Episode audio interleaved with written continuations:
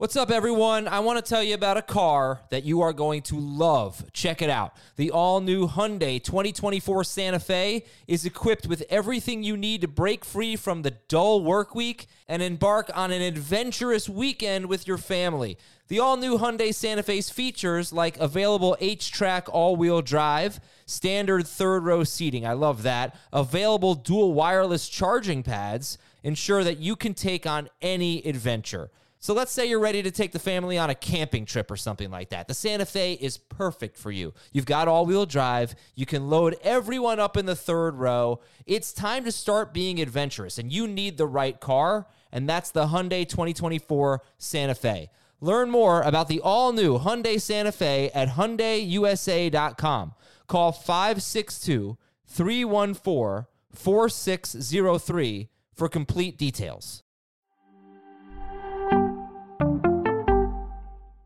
This is Fantasy Football Today from CBS Sports. On his way to the end zone. Tell you what, that was a spectacular play. It's time to dominate your fantasy league. What a play! Off to the races. Touchdown. Oh, he's done it again. Now here's some combination of Adam, Dave, Jamey, Heath, and Ben. All right, what's going on? We're talking about regression candidates today. Welcome to the show. I'm Adam Aizer with the regression guys, the regression buddies. Heath Cummings and Chris Towers. We've got a lot of names for you. So, like last year, we told you, yeah, Lamar Jackson can't have those crazy touchdown numbers again, and and yeah, I mean that that actually that happened, and he wasn't quite as good in fantasy. So who's Aaron Rodgers? We'll talk about Aaron Rodgers today for sure. Who else are we going to talk about in terms of regression? We'll ask Chris and Heath in just a second. This is the first of two episodes that we are recording today. we have another one coming later on Thursday. You're going to hear it on Friday. It is a mailbag show. So if you've sent emails, I'm going to try to get to a ton of them on the mailbag show on Friday. Same with your Apple Podcast reviews. I appreciate that. And we're going to have an Apple Podcast show next Thursday.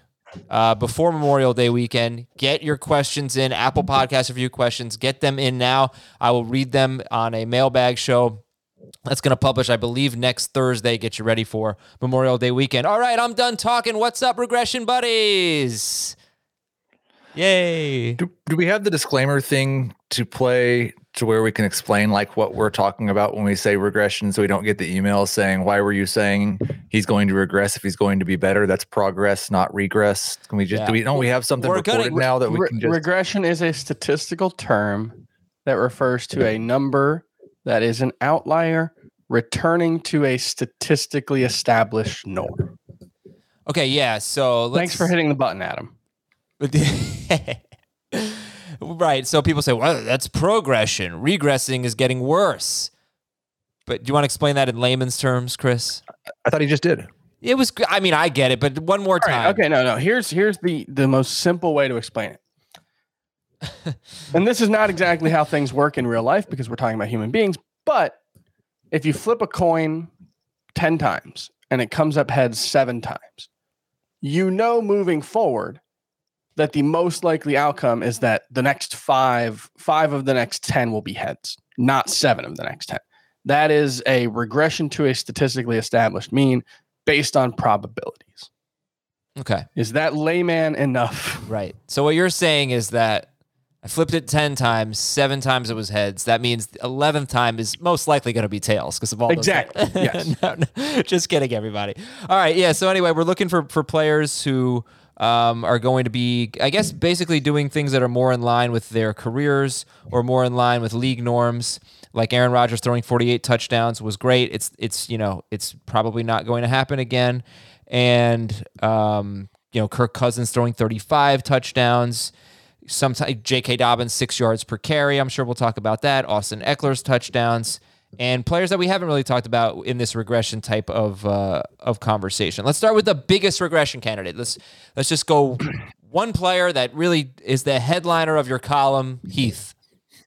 yeah i th- well i didn't write the column chris did so that would have um, No, I, I didn't actually mean the actual column. I You can guess. still, Heath, you can still write one. I just wrote a I real- um I think it probably has to be like the thing that's always difficult is when guys are changing teams or changing other circumstances, we may not have a good idea what their mean or expectation should be in those new circumstances. And we don't know for sure that Aaron Rodgers is changing circumstances, but he's a guy who, for like a decade, just set his own mean as in terms of touchdown rate. Until Patrick Mahomes had thrown 1,500 passes, Aaron Rodgers had the highest touchdown rate of all time, um, right around 6%.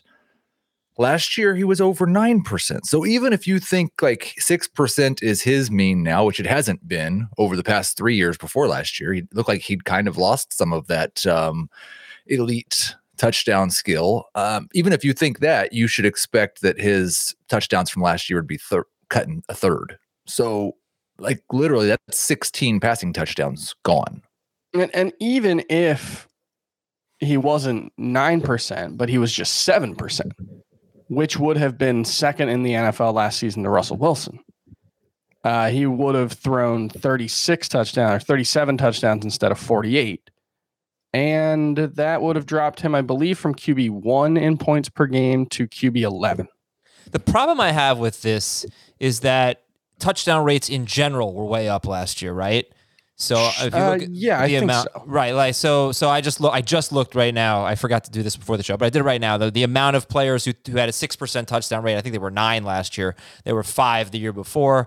The amount of players who had a five percent touchdown rate went from twelve in 2019 to 15 in 2020. Uh, I, I'm pretty Yeah, it was sure up 4.8% compared to 4.5% in twenty League median. 20 So- league so- Is that average. average? Okay.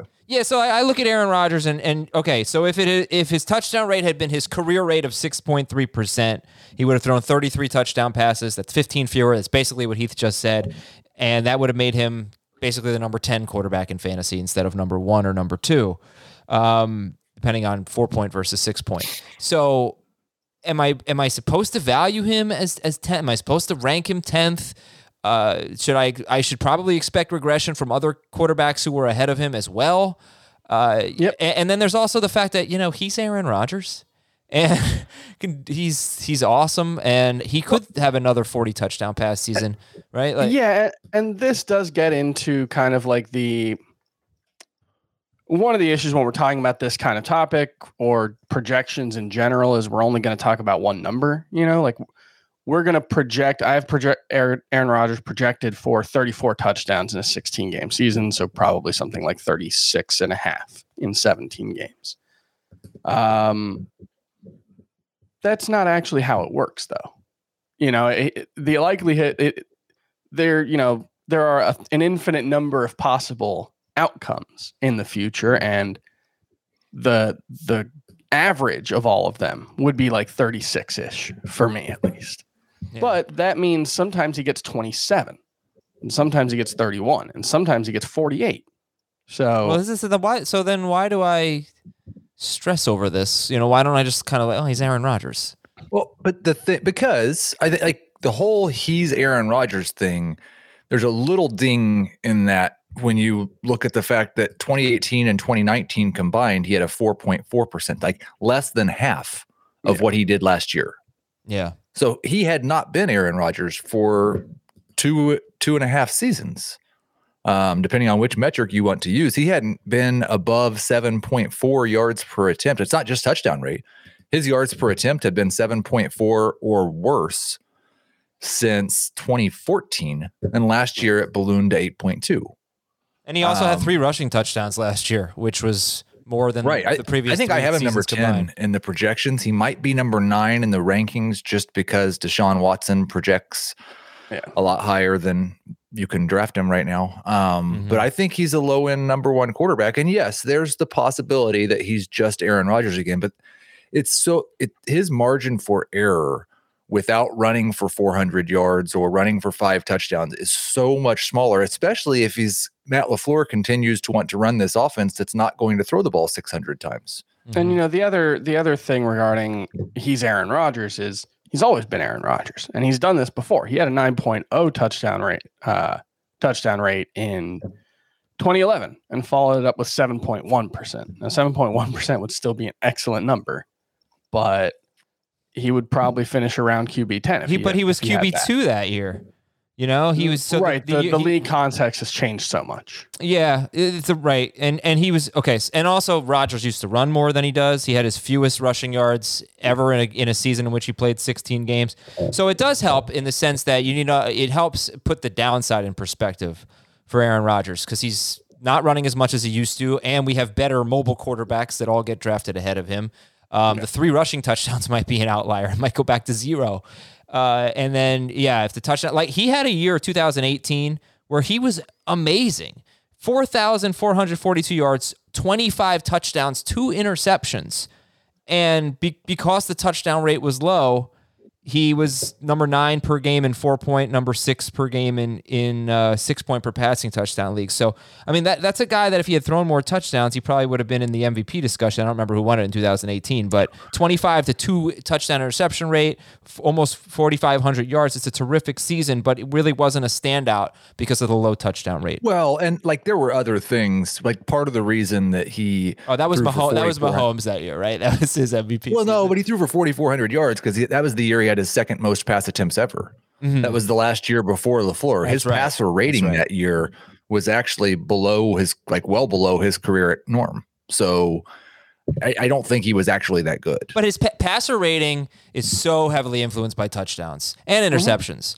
But, but when you throw 25 touchdowns to two interceptions, I mean, that's pretty good. But Well, yeah, good But even like his Good yards point. per attempt were 7.4 compared to a career average of 7.8. Okay.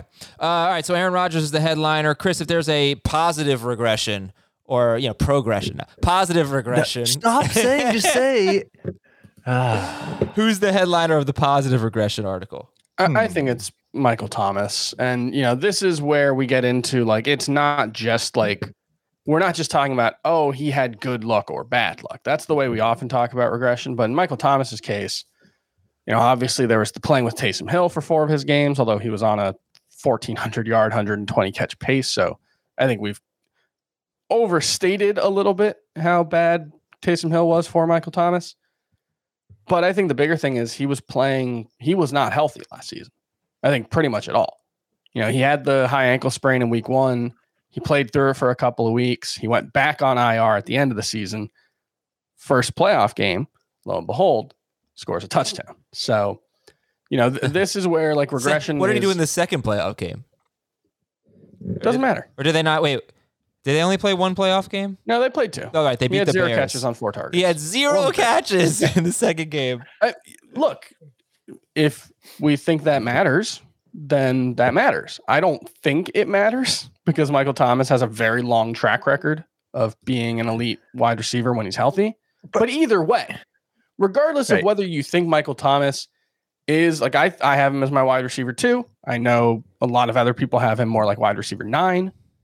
Um, even if you think that he's not going to be an elite fantasy wide receiver, you have to think he's going to score more touchdowns than Yeah. zero. Yes. Yeah. it- like this is um the clear choice for a player who's going to experience regression that is going to make him better for fantasy purposes. Like how I avoided saying positive regression. Um I I do think like the interesting part is going to be how good is he?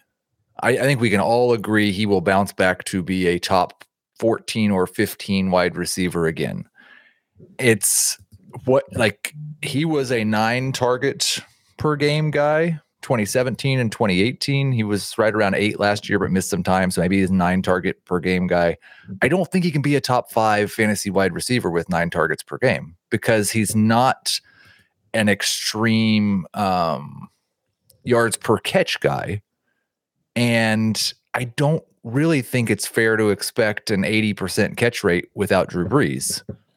So if he's 150 targets or 155 over 17 games, um, I think in full PPR he probably gets close to top five. But I I don't think I don't think he, he's gonna be elite. I have him as the number two wide receiver in targets. It's basically him, Davante Adams, him, Stefon Diggs, and DeAndre Hopkins are kind of in their own tier in terms of targets. And my thought process there is uh, who else is going to catch a ball in New Orleans? And You you're, know, like his projecting situation. Jameis Winston. as the yes, and I'm projecting Jameis Winston, which means more a higher overall target, uh, Mhm. you know, pass attempts number. But Taysom Hill, I think his target rate with Taysom Hill was almost thirty percent. It was, and he caught he caught eighty one percent of his targets with Taysom Hill, and let me just I think do that, and, and that'll and, be and with. Bridgewater, it was probably even better. Is Yeah, eighty I- percent? He had eighty percent catch rate and eighty one percent with Bridgewater and Taysom Hill. Yeah, I, I think it'll be lower. I, I have him at a seventy-five percent with Jameis Winston, but I, I think it's still going to mostly be short area stuff. I think I think it's still mostly going to be you know a lot of the slants and a lot of the drags and a lot of the outs that you know people kind of make fun of him for uh, because he's making a lot of relatively easy catches. But I think the addition of Jameis Winston might also mean you know a few more opportunities to go over the top, and I think he's perfectly capable of doing both. and, and that's probably like the the key Yeah, is who who gets that job. And Yeah, we're I'll we're just guessing. I'll admit I'm sunny on him, but I mean, either way, Michael Thomas has never been a high touchdown rate guy. But in 2019, it was one touchdown every 20 targets. In 2018, it was one touchdown every roughly like 17 targets. Last year, it was zero on 55 Oh, yeah, no. or Yeah, we, we know he's one score. on 67 if you include the playoffs. Either way, he's going to score. the, the obvious touchdown regression candidate at the position. Okay. Um, all right. So then we will move on. We have a lot of players to talk about, so we'll have to kind of zoom through them a little bit.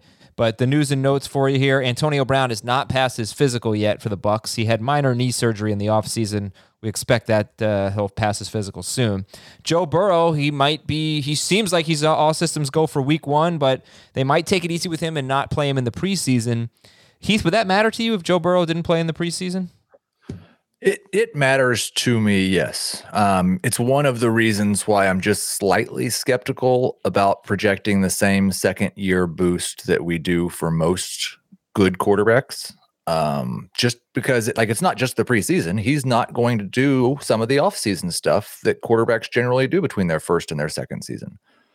I still think the most likely outcome is he takes a leap as a passer and he, he has a very good year as a low end number one fantasy quarterback. But there's more risk there now. And he's one of those guys that if I'm drafting him at the back of the first round, it's kind of like Aaron Rodgers is if, as long as he's still on the Packers without a new contract extension. Like you need to go get a second quarterback, and it needs to be more of a priority if Burrow's your starter. You said back of the first round. What did you mean? Back of the top 12 Oh, okay. Oh, okay, that makes sense. Uh, Overall, at quarterback. uh, wide receiver Parris Campbell, the Colts says he's 100% recovered from the injury, the knee injury he sustained in week two. And he had six catches for 71 yards on nine targets in week one.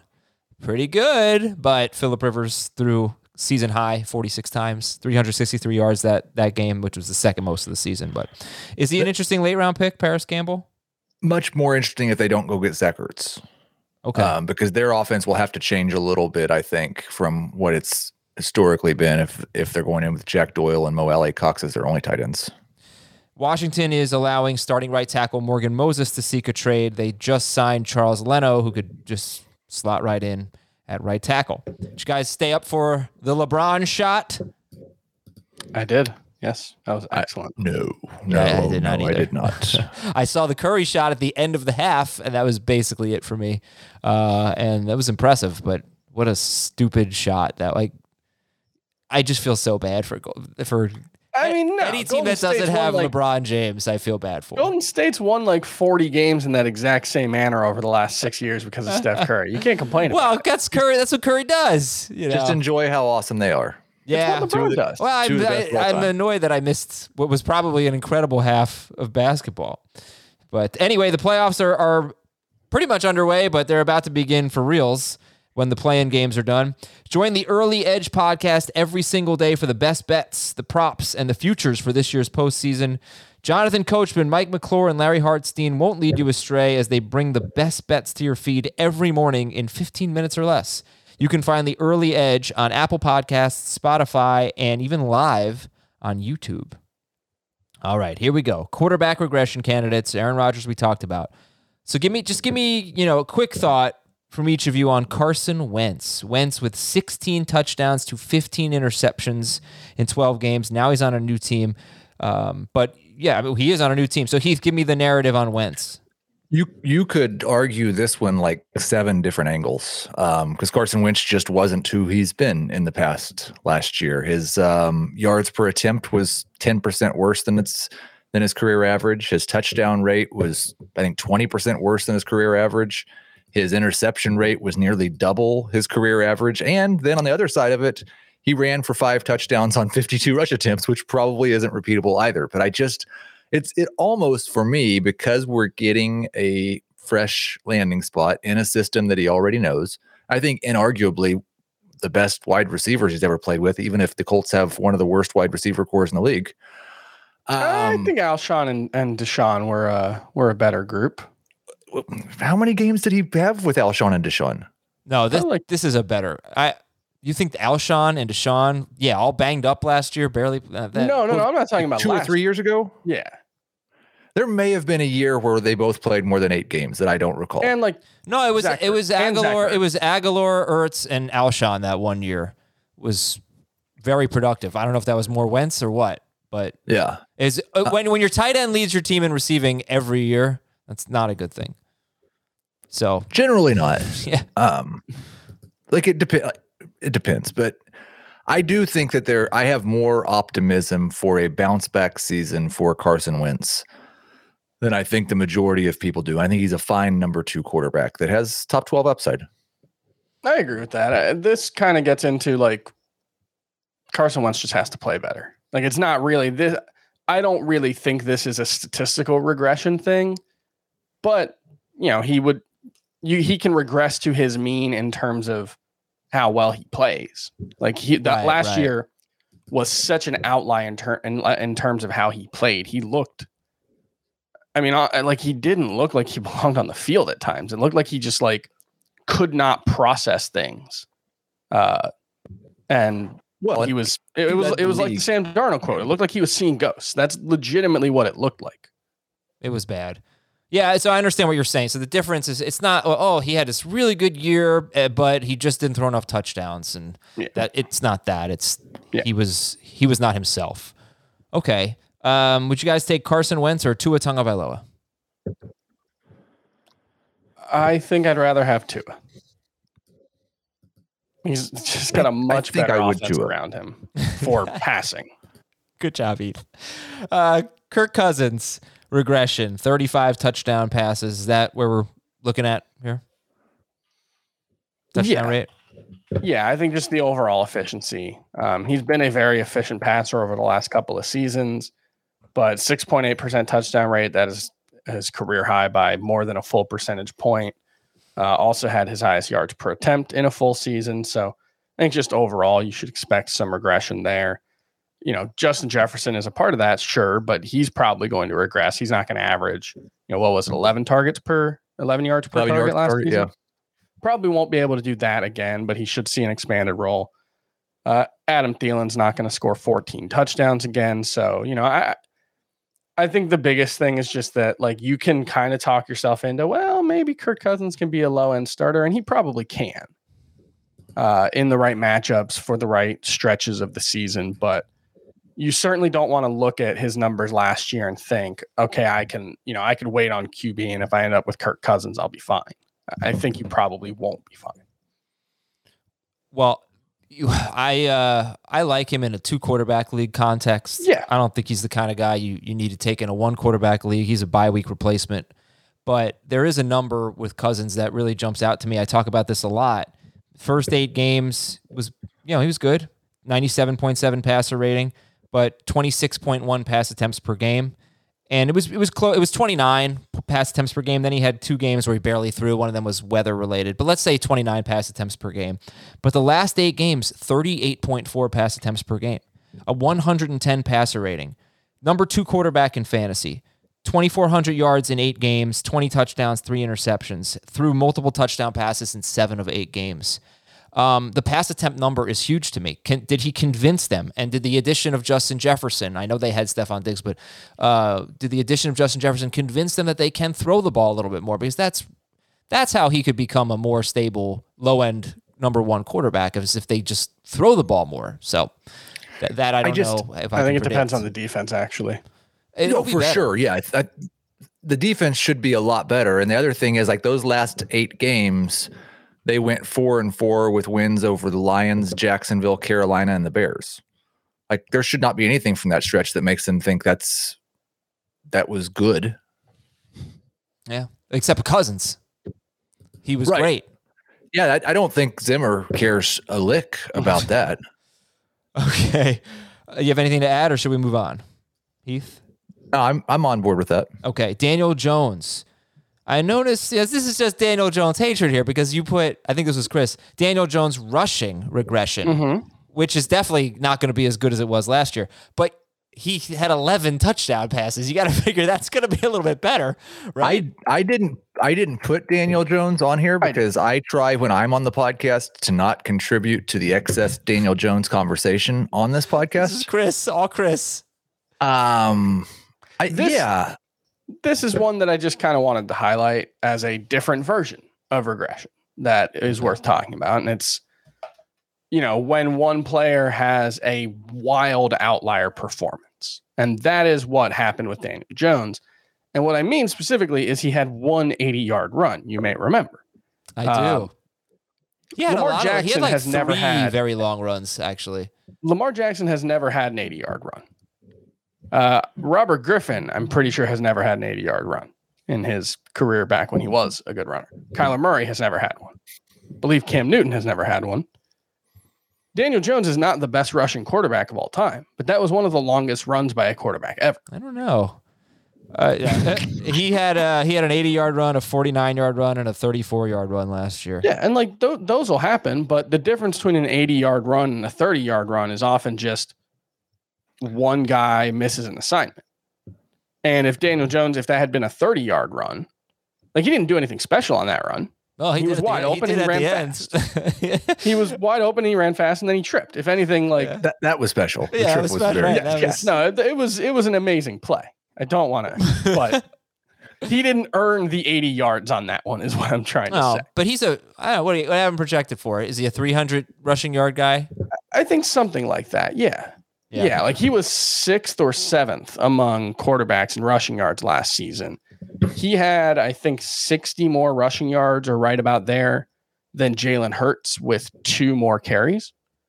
I just like he's not a better rusher than Jalen Hurts. You know, you are probably underselling his rushing ability, though. I, I don't think I am. No, I Like, actually have Jalen projected Hurts. for 500 rushing yards.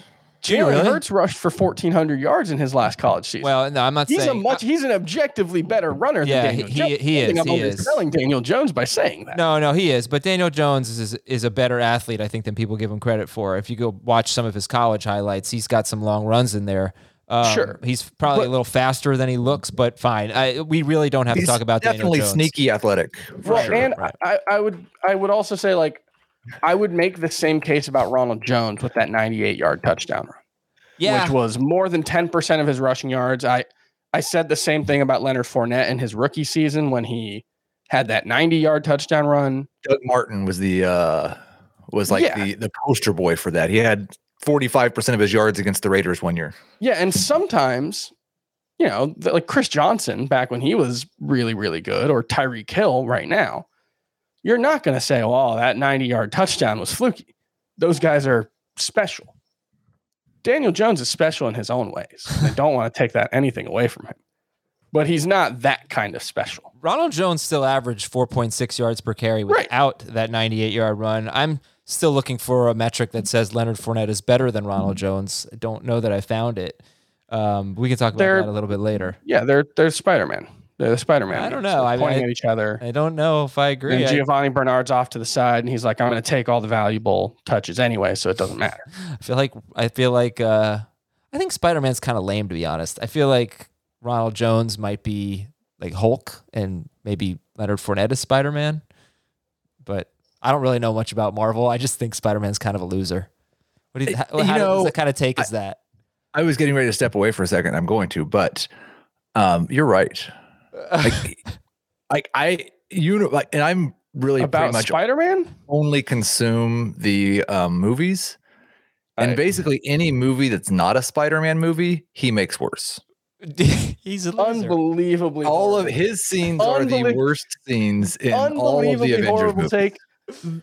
One of my favorite, one of the best scenes in Infinity War is the Hi, I'm Peter, Doctor Strange. Oh, we're using our made up names. I am Spider Man. Like, come on. Didn't come on. see it. Didn't see It's it. I have to- amazing. I have to take your word for it. Uh, I'm so mad right now. I'm so mad. I like. It's a funny line though. Uh, That's a funny line. All right, Ryan Tannehill's our last quarterback that we're talking about here.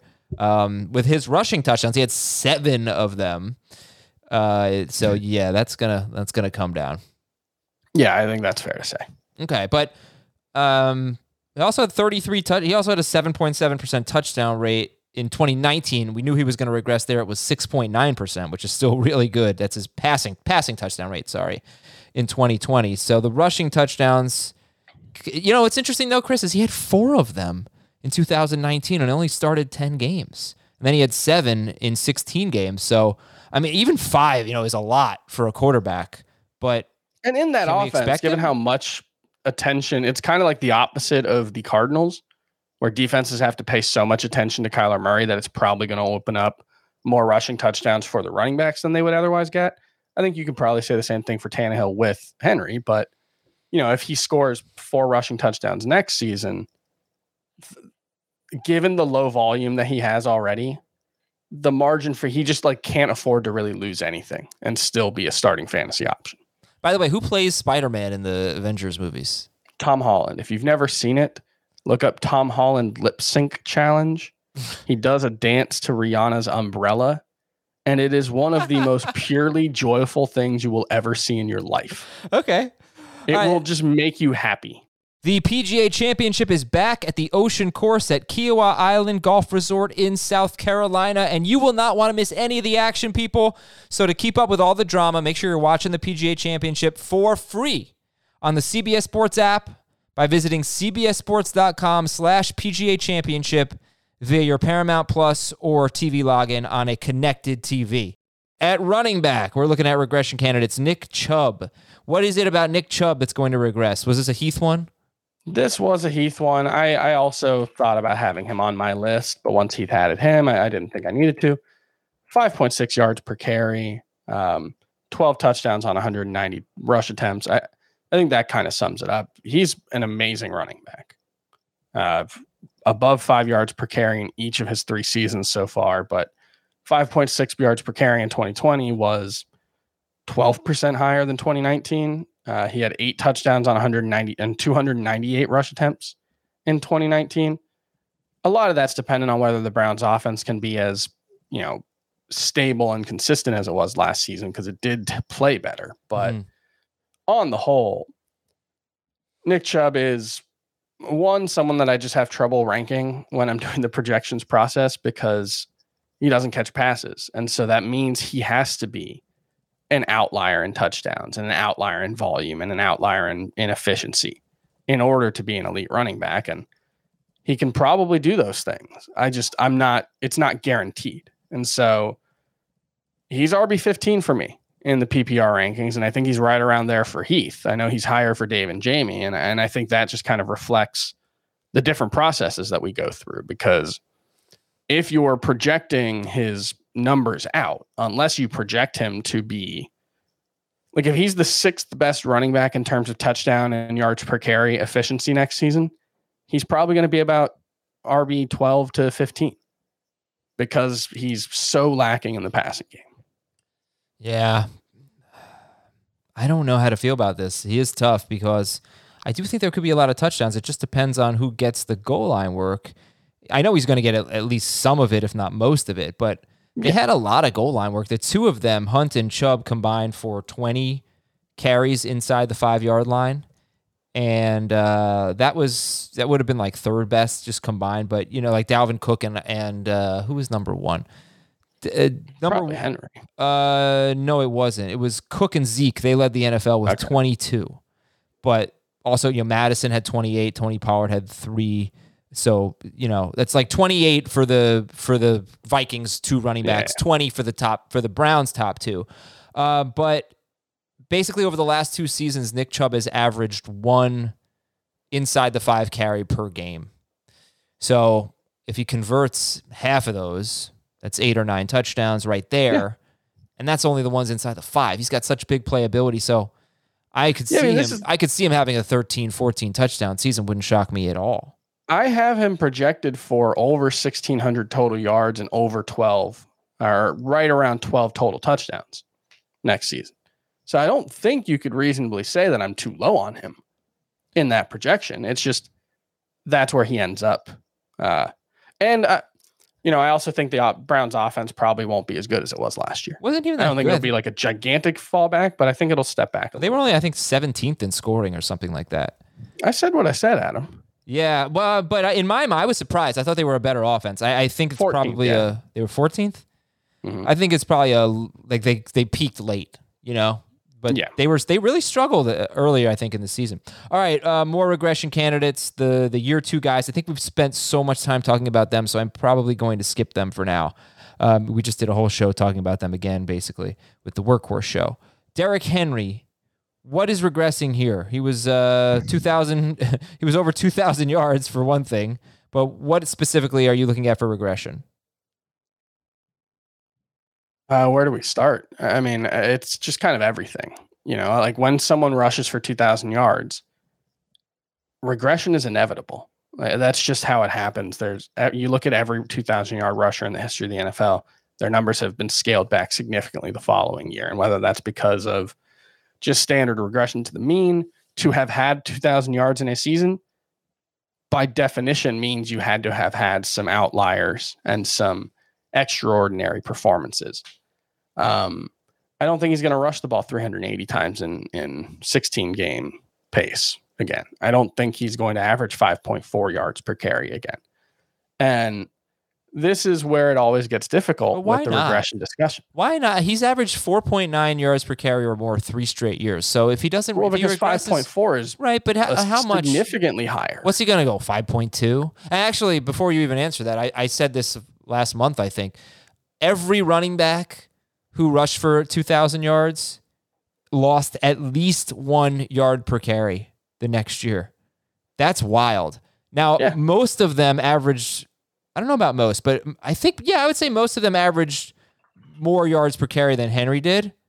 So they had more to lose, I guess. But it would be shocking to see him average 4.4 yards per carry, in my opinion. Yeah, I'm not saying 4.4, but if he averaged, let's say it's 5.9, and he ran the ball 4.9. 320 4.9. 4.9. 4.9 and ran the ball 320 times instead of 378. That's a 1600 yard season, which is So- amazing. So yeah, so here's the question: Does the regression matter enough where he's not a top five back?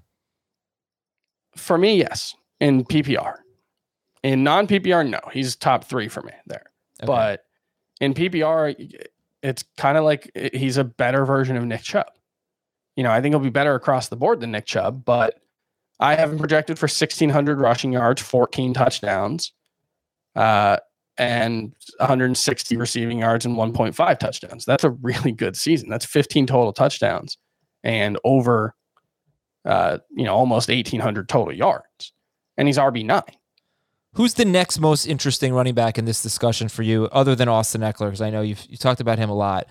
Uh, the next most interesting regression candidate at running back is Uh, I think Miles Sanders is really interesting. Um, kind of for that same reason as Daniel Jones, actually. Miles Sanders had, I think, three plays of at least 70 yards last season. I'm remembering that three or four. Yeah, Saints, Steelers, and Ravens, I believe, all against the toughest run defenses, basically.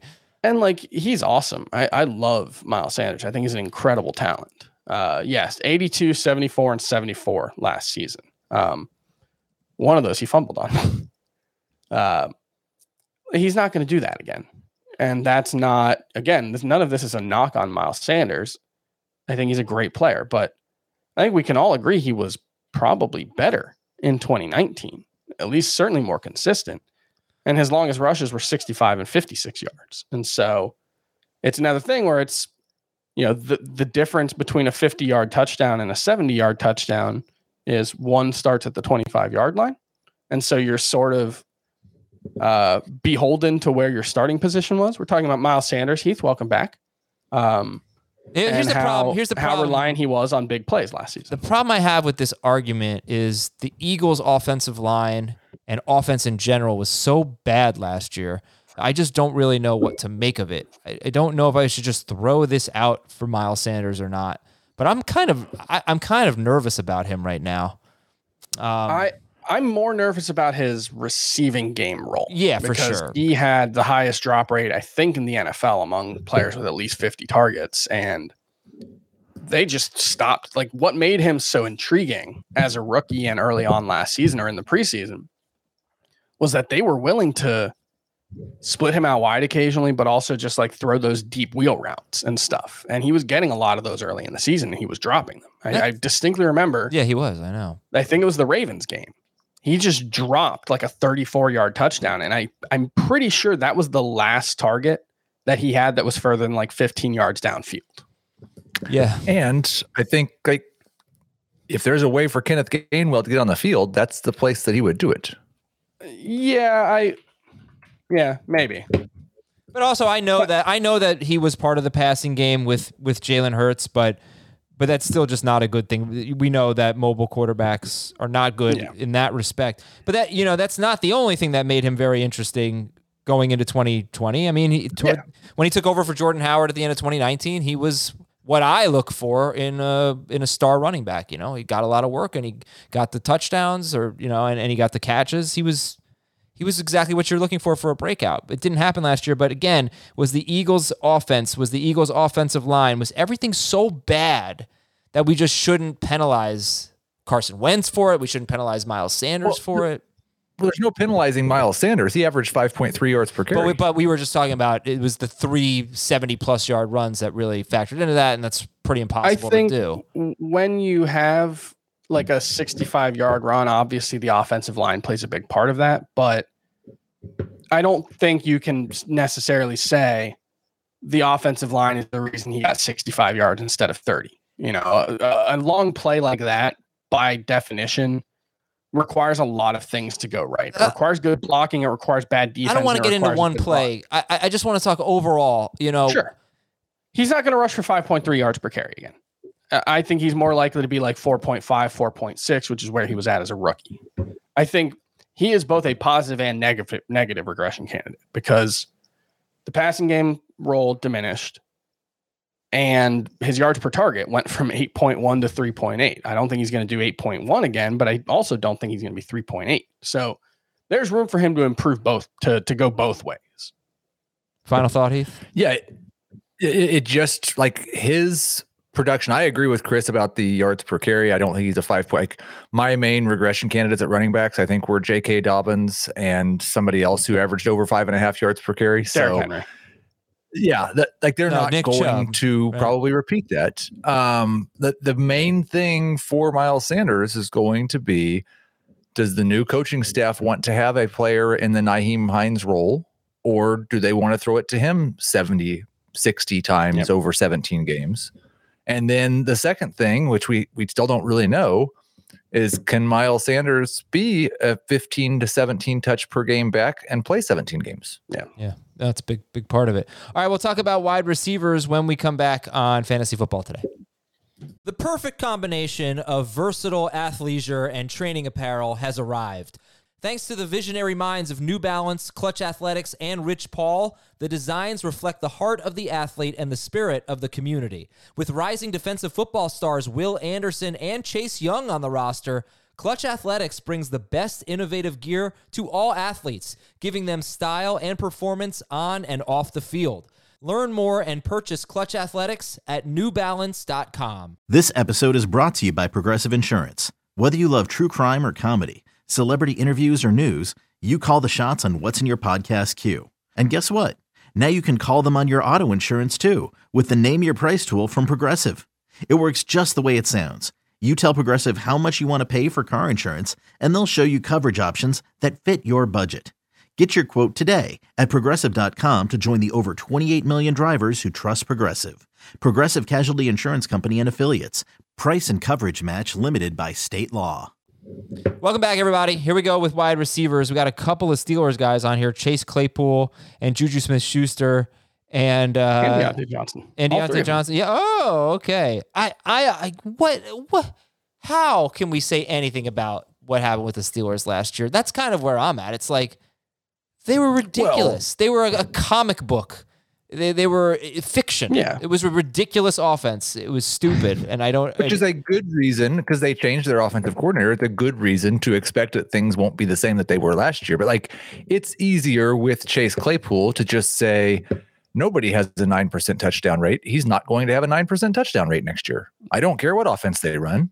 He's not going to have a nine percent touchdown rate. So his target share has to significantly go up, or he's not going to be very good for fantasy. And like we mentioned, you know, you mentioned Doug Martin earlier. Chase Claypool had a four touchdown game.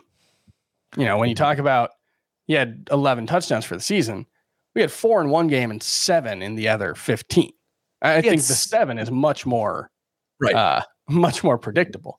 He, he had two rushing touchdowns and he had 16 rushing yards. right. Like, Although he he did then go out in the playoffs and score two touchdowns in his only game. Yeah, Like, that was a ridiculous game. Roethlisberger threw 68 passes in that game for 500 yards. This is an exam- example of where he- he won't have a 9% touchdown rate. I think you can say Chase Claypool is likely to have a higher touchdown rate than certainly anyone else on his team. I think that's true. Um, and then with Juju, it's just like even without Ben Roethlisberger and Antonio Brown in 2019, he averaged eight yards per target. Yeah. Last year, that fell to six and a half. Um, his 8.6 yards per reception last year was only two tenths of a point better than his career yards per target. Um, so he's going to be much, in my opinion, you should expect him to be much more efficient than he was last year. Now, the way this could all even out is what we've talked about before. If Claypool's target share goes up and Juju's target share goes down, then these things for fantasy purposes may not mean as much. But if their roles remain similar, you should expect, even if Juju's completely limited to only slot routes and only short area targets, you And should still expect him to be much more efficient than he was last year. And it doesn't sound like he will be. There was a, I think, a quote from him in the last week or so that he's expecting to be used outside more often. All right, well, that's big, and I would. I'm glad you said that, Heath. That was my follow up question. It's, it's can we really expect Juju Smith-Schuster to bounce back when they used him so differently? His aDOT the last three seasons has been 8.8, 9.7, 5.5. Yeah. So if it stayed at 5.5, you can't expect him to get up to that yards per target and yards per catch, right? I think he will be better though.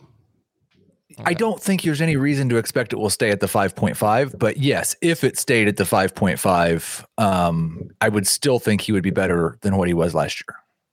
Okay. So so who's who are you all? How are you ranking the three receivers? I want to know what the Diontae Johnson um, regression is because I'm really unsure. Okay. That might impact who I'm ranking higher. Okay. Go ahead, Chris. Um, this may be a controversial statement. I've talked to, I know I've talked to Dave specifically about it, and he disagrees. I don't think drops matter. I think one, like if you get enough targets where you drop a lot of passes, that's more important than the drops. Uh, and in Diontae Johnson's case, he got so many targets that I don't think it's going to matter. But drops are also just not super predictive year to year. They fluctuate a lot. There are very few receivers who drop. What was it for him? Like seven percent of their targets last, Uh, like six last and a half his rookie, six and a half his rookie year, nine percent last year. Yeah, yeah. So nine percent. I, I think something like six percent. Okay, maybe, but he's played. I think it's thirty-one NFL games, including the playoffs. Thirty-two, including the playoffs. He has twenty drops. Ten of them came in a seven-week sample last season. Now the rest mental, of that, like little that's more drops than you would want in the other games. Mm-hmm. but I don't think it's going to be a problem. And I would expect he's going to catch more like 65% of his passes, probably even more if he's used the same way he- as he was last year. Yeah, I, I just and I talked about this last year, and he did not do anything to like the only thing I know about Diontae Johnson for sure is that the, he gets open and the Steelers throw to him.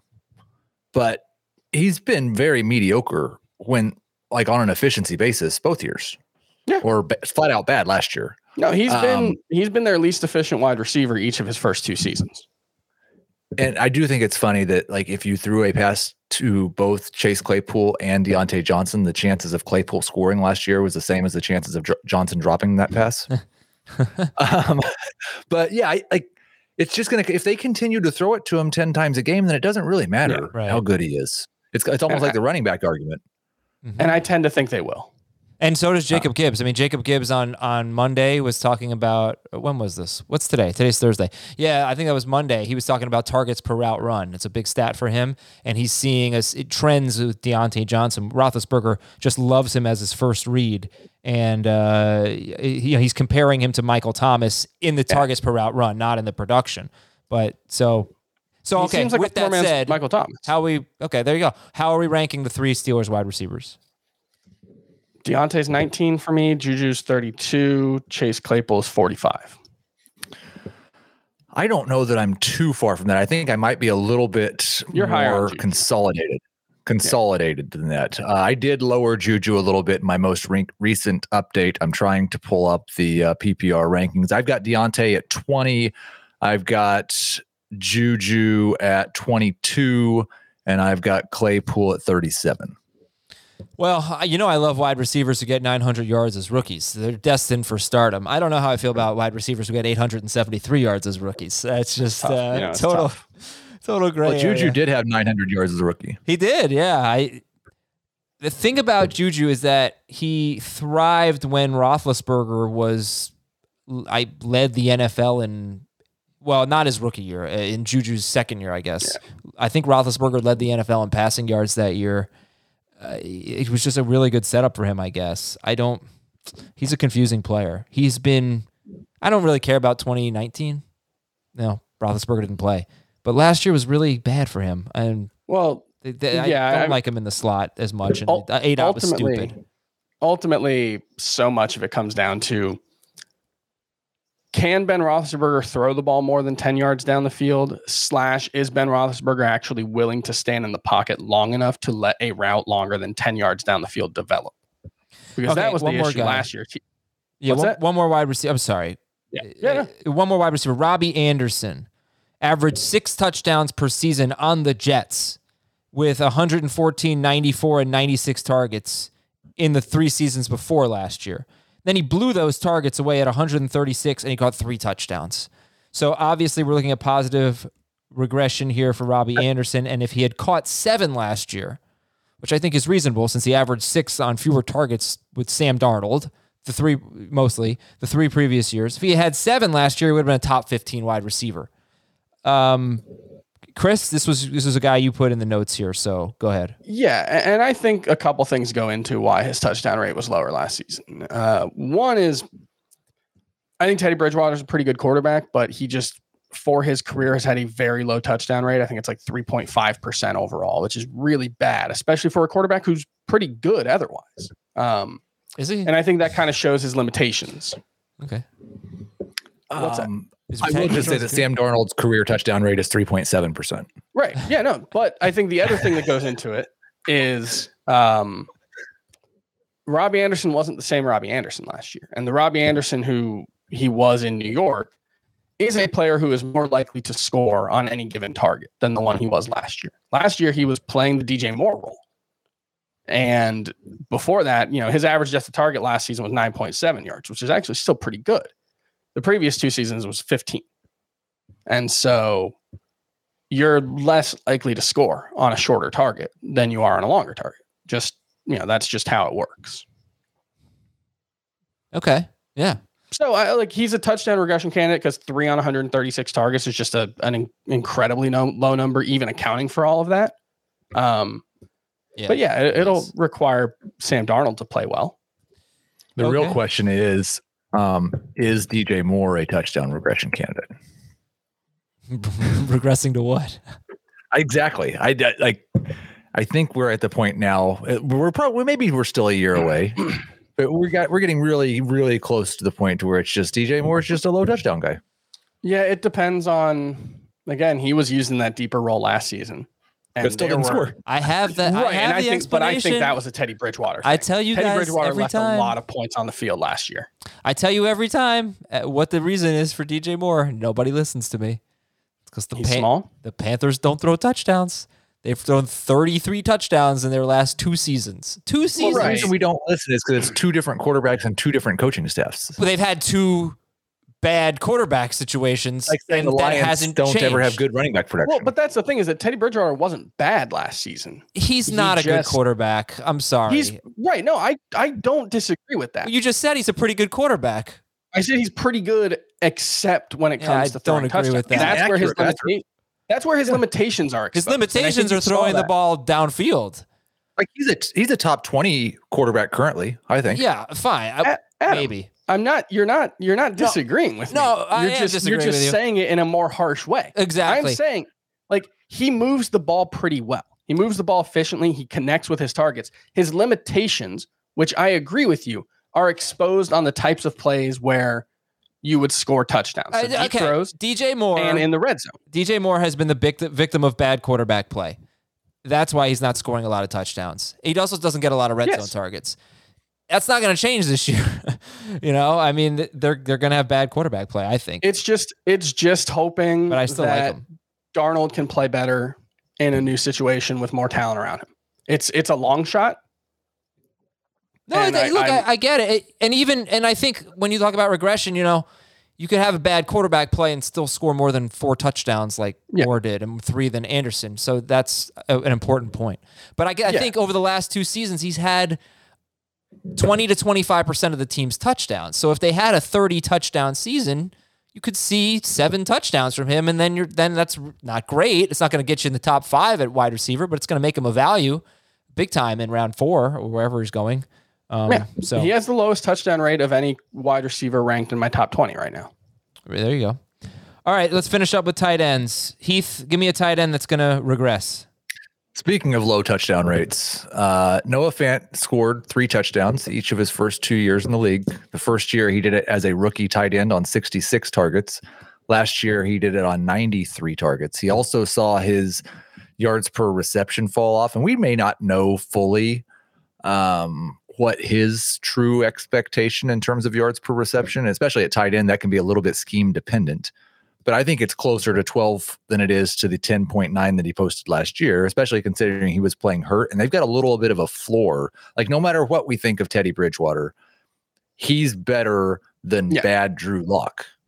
So he's got a little bit of floor on his quarterback play now. Guess we'll find 100%, out. Um, and I would, I like, like I've said many times, I just don't see very much of a gap, if any, between TJ Hockenson and Noah Fant. And I think Noah Fant's a, I think Noah Fant's a better receiver. he, I think that's possible. Um, and so I like he is one of my favorite. If you don't get one of the good tight ends, to just wait and take Noah Fant later. I would expect that if he gets 110 targets, like he was basically on pace for last year, that you're going to see five or six touchdowns, and he's going to be a top five or six ti- tight end. 62 catches, 673 yards, three touchdowns for Fant on 93 targets in 14 games. Uh, I think we Can know I- Robert Tonyan is not going to have the same touchdown rate. Yeah, I wanna add one thing on Noah Fant. 59 targets. That is both a maybe unfair compliment, but also highlights why he may not be a super high touchdown rate guy. He's a lot like George Kittle. He might be the most similar to George Kittle of any tight end in the NFL. What I mean by that is his abilities with the ball in his hands make him so special. He is such a playmaker in that in that uh, way.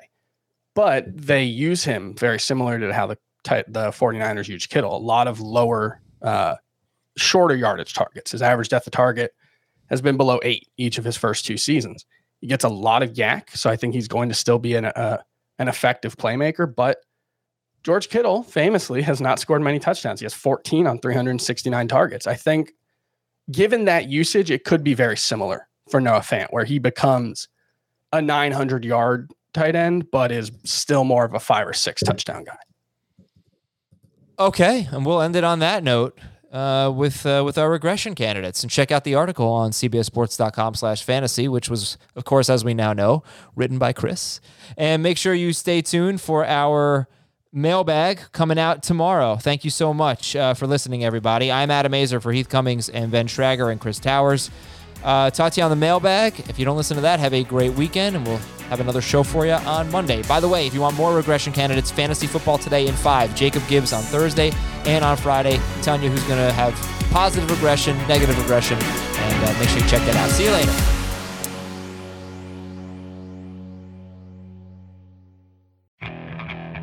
Okay, picture this. It's Friday afternoon when a thought hits you. I can waste another weekend doing the same old whatever, or I can conquer it. I can hop into my all new Hyundai Santa Fe and hit the road.